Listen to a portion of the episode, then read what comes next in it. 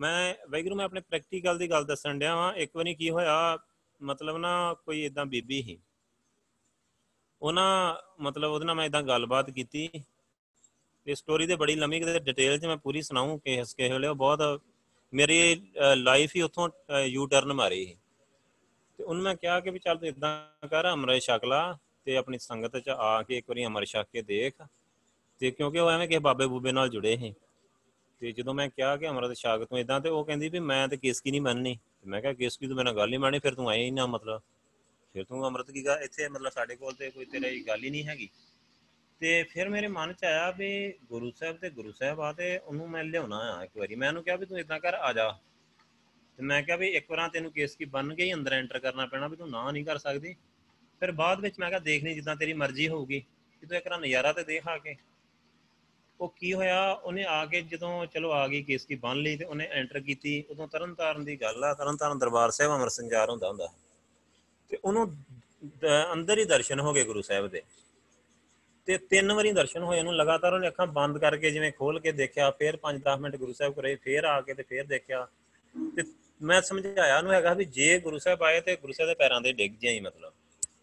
ਤੇ ਫਤਿਹ ਬੁਲਾਈ। ਪਹਿਲੀ ਵਾਰੀ ਉਹਨੇ ਫਿਰ ਮੈਨੂੰ ਘਰ ਜਾ ਕੇ ਵਾਪਸ ਜਦੋਂ ਫੋਨ ਲਾ ਕੇ ਮੈਨੂੰ ਦੱਸਿਆ ਤੇ ਪਹਿਲੀ ਵਾਰੀ ਉਹਨੇ ਕਿਹਾ ਕਿ ਮਤਲਬ ਗੁਰੂ ਸਾਹਿਬ ਆਏ ਤੇ ਮੈਨੂੰ ਪਤਾ ਹੀ ਨਹੀਂ ਲੱਗਾ। ਮੈਂ ਤੇ ਸਮਝਿਆ ਜਿਵੇਂ ਬਹੁਤ ਵੱਡੀ ਪੇਂਟਿੰਗ ਨਹੀਂ ਹੁੰਦੀ ਗੁਰੂ ਸਾਹਿਬ ਐ ਸਟਿਲ ਖੜੇ ਸੀ। ਤੇ ਮੈਨੂੰ ਇਦਾਂ ਲੱਗਾ ਵੀ ਜਿਵੇਂ ਆਪਾਂ ਫੋਟੋਆਂ ਵਿੱਚ ਦੇਖਦੇ ਆ ਗੁਰੂ ਸਾਹਿਬ ਐ ਖੜੇ ਹੁੰਦੇ ਆ। ਕਹਿੰਦੀ ਮੈਂ ਤਾਂ ਸਮਝਿਆ ਸ਼ਾਇਦ ਦੀਵਾਰ ਤੇ ਕੋਈ ਫੋਟੋ ਹੀ ਲੱਗੀ ਮਤਲਬ ਇਦਾਂ ਮਤਲਬ ਇਦਾਂ ਸ਼ੁਰੂ ਸ਼ੁਰੂ ਚ ਜਿਵੇਂ ਆਪਾਂ ਦੇਖਦੇ ਆ ਕਈਆਂ ਪਹਿਲਾਂ ਹਲਕਾ ਜਿਹਾ ਪ੍ਰਕਾਸ਼ ਹੁੰਦਾ ਸੱਜੇ ਸੱਜੇ ਉਹ ਜਿਵੇਂ ਗੁਰੂ ਸਾਹਿਬ ਦਰਸ਼ਨ ਦਿੰਦੇ ਆ, ਕਈ ਤਰੀਕਿਆਂ ਨਾਲ ਦਿੰਦੇ ਆ। ਸੋ ਦੂਜੀ ਵਾਰੀ ਕਹਿੰਦੀ ਜਦੋਂ ਮੈਂ ਦੇਖਿਆ ਤੇ ਫਿਰ ਮੇਰੇ ਮਨ ਚ ਆਇਆ ਵੀ ਕੋਈ, ਇਹ ਮੈਨੂੰ ਤਾਂ ਇਦਾਂ ਕਿਹਾ ਗਿਆ ਦੱਸਿਆ ਗਿਆ ਸੀ ਵੀ ਗੁਰੂ ਸਾਹਿਬ ਤਾਂ ਨਹੀਂ ਕਿਤੇ। ਕਹਿੰਦੀ ਵੀ ਮੈਂ ਮੱਥਾ ਟੇਕਦਾ। ਫਿਰ ਮੈਂ ਕਿਹਾ ਕਿਤੇ ਮੇਰਾ ਭੁਲੇਖਾ ਨਾ ਹੋਏ, ਫਿਰ ਅੱਖਾਂ ਖੋਲੀਆਂ। ਫਿਰ ਤੀਜੀ ਵਾਰੀ ਜਦੋਂ ਦੇਖਿਆ ਤੇ ਕਹਿੰਦੇ ਮੈਂ ਮੱਥਾ ਟੇਕਿਆ, ਗੁਰੂ ਸਾਹਿਬ ਨੇ ਤੇ ਫਤਿਹ ਬੁਲਾਈ ਤੇ ਗੁਰੂ ਸਾਹਿਬ ਨੇ ਕੋ ਫਤਿਹ ਬੁਲਾਤੀ। ਉਹ ਤੇ ਸਾਰਾ ਹੁਣ ਤੁਹਾਨੂੰ ਪਤਾ ਵੀ ਜੇ ਇਦਾਂ ਹੋ ਜੇ ਤੇ ਫਿਰ ਹੁਣ ਘਰ ਜਾ ਕੇ ਮੈਂ ਉਹਨੂੰ ਕਿਹਾ ਵੀ ਤੂੰ ਜਾ ਲਾ ਦੀ ਫਿਰ ਕੇਸ ਕੀ ਹੁਣ ਹੁਣ ਕੇਸ ਕੀ ਕਿੱਥੇ ਲਾਉਣੇ ਸੀ? ਗੁਰੂ ਸਾਹਿਬ ਨੇ ਅੰਦਰੋਂ ਫੜ ਲਿਆ। ਕਨੈਕਸ਼ਨ ਅੰਦਰੋਂ ਪੈ ਗਈ ਕੁੰਡੀ। ਤੇ ਫਿਰ ਕੀ ਹੋਇਆ ਤੇ ਚਲੋ ਹੁਣ ਘਰ ਉਹ ਸਿਸਟਮ ਇਦਾਂ ਦਾ ਹੈ ਵੀ ਮਤਲਬ ਉਹ ਕੇਸ ਕੀ ਬਣ ਕੇ ਘਰ ਜਾ ਨਹੀਂ ਸਕਦੀ। ਵੀ ਘਰਦਿਆਂ ਪੁੱਛਣਾ ਵੀ ਤੂੰ ਕਿੱਥੋਂ ਆਈ ਹੋਵੇ ਘਰ ਦੇ ਵਿਰੋਧ ਵੀ ਹੈਗਾ ਇਹ ਵੀ ਕੇਸ ਕੀ ਕਿਉਂ ਬੰਨੀ ਇਹ ਉਹ ਪਲਾਂਟਿੰਗ ਬਾਬਿਆਂ ਦੇ ਚੇਲੇ ਸੀ, ਸਾਰਾ ਸਿਸਟਮ ਇਦਾਂ ਦਾ ਹੈ ਪਰ ਫਿਰ ਉਹ ਲਾ ਨਾ ਸਕੀ। ਫਿਰ ਉਹਨੇ ਚਲ ਗਈ ਫਿਰ ਘਰੇ ਫਿਰ ਜਾ ਕੇ ਜੋ ਗੱਲ ਮੈਨੂੰ ਕਹਿੰਦੀ ਵੀ ਹੁਣ ਮੈਂ ਕਿਹਾ ਜੋ ਫਿਰ ਦੇਖੀ ਜਾ ਹੁਣ ਤੇ ਤੈਨੂੰ ਪਤਾ ਹੀ ਹੁਣ ਤੇ ਮੈਦਾਨ ਸਾਹਮਣੇ ਹੀ ਆ। ਇਹ ਜੁਗਾਂ ਜੁਗਾਂ ਤੋਂ ਇਹੀ ਮੈਦਾਨ ਰਿਹਾ ਆ। ਹੁਣ ਤੇ ਮੋਰਚੇ ਲਾਉਣੇ ਪੈਣੇ ਆ। ਸੋ ਮਤਲਬ ਇੱਕ ਵਾਹਿਗੁਰੂ ਜਿਹੜੀ ਗੱਲ ਆ ਨਾ, ਜਿਹੜੀ ਆਪਾਂ ਗੱਲ ਕਰ ਰਹੇ ਆ ਕਿ ਹੁਣ ਬੰਦਾ ਡਰ ਰਿਹਾ ਜਿਹੜਾ ਕਿ ਮੇਰੇ ਕੋਲ ਰਹਿਤ ਨਹੀਂ ਰੱਖਣ ਉਹਨੂੰ ਕਹਿੰਦੇ ਇੱਕ ਵਾਰ ਤੂੰ ਅੰਦਰ ਜਾ, ਅੰਮ੍ਰਿਤ ਛਕ, ਗੁਰੂ ਸਾਹਿਬ ਦੀ ਬਖਸ਼ਿਸ਼ ਆਪਣੇ ਅੰਦਰ ਜਾਣ ਦੇ। ਬ੍ਰਹਮ ਬਿੰਦੈ ਤਿਸ ਦਾ ਬ੍ਰਹਮਤ ਰਹੇ ਏਕ ਸ਼ਬਦ ਲਿਵ ਲਾਏ। ਜਿਹਦੇ ਅੰਦਰ ਵਾਹਿਗੁਰੂ ਦੀ ਬਖਸ਼ਿਸ਼ ਚਲੇਗੀ ਨਾ, ਗੁਰੂ ਸਾਹਿਬ ਨੇ ਸਿਰ ਤੇ ਹੱਥ ਰੱਖ ਦਿੱਤਾ। ਪਾਰਸ ਗੁਰੂ ਨੇ ਜਦੋਂ ਸ਼ੋਅ ਦਿੱਤੀ ਤੇ ਉਹਨੂੰ ਸੋਨਾ ਬਣਾ ਦਿੱਤਾ। ਠੀਕ ਹੈ ਨਾ? ਉਹਦਾ ਰਹਿਤ ਉਹ ਰੱਖ ਸਕਦਾ ਹੈ, ਮਤਲਬ ਉਹਦਾ ਬ੍ਰਹਮਤ ਰਹਿ ਸਕਦਾ ਮਤਲਬ ਉਹਦੀ ਰਹਿਤ ਰਹਿ ਸਕਦੀ ਆ।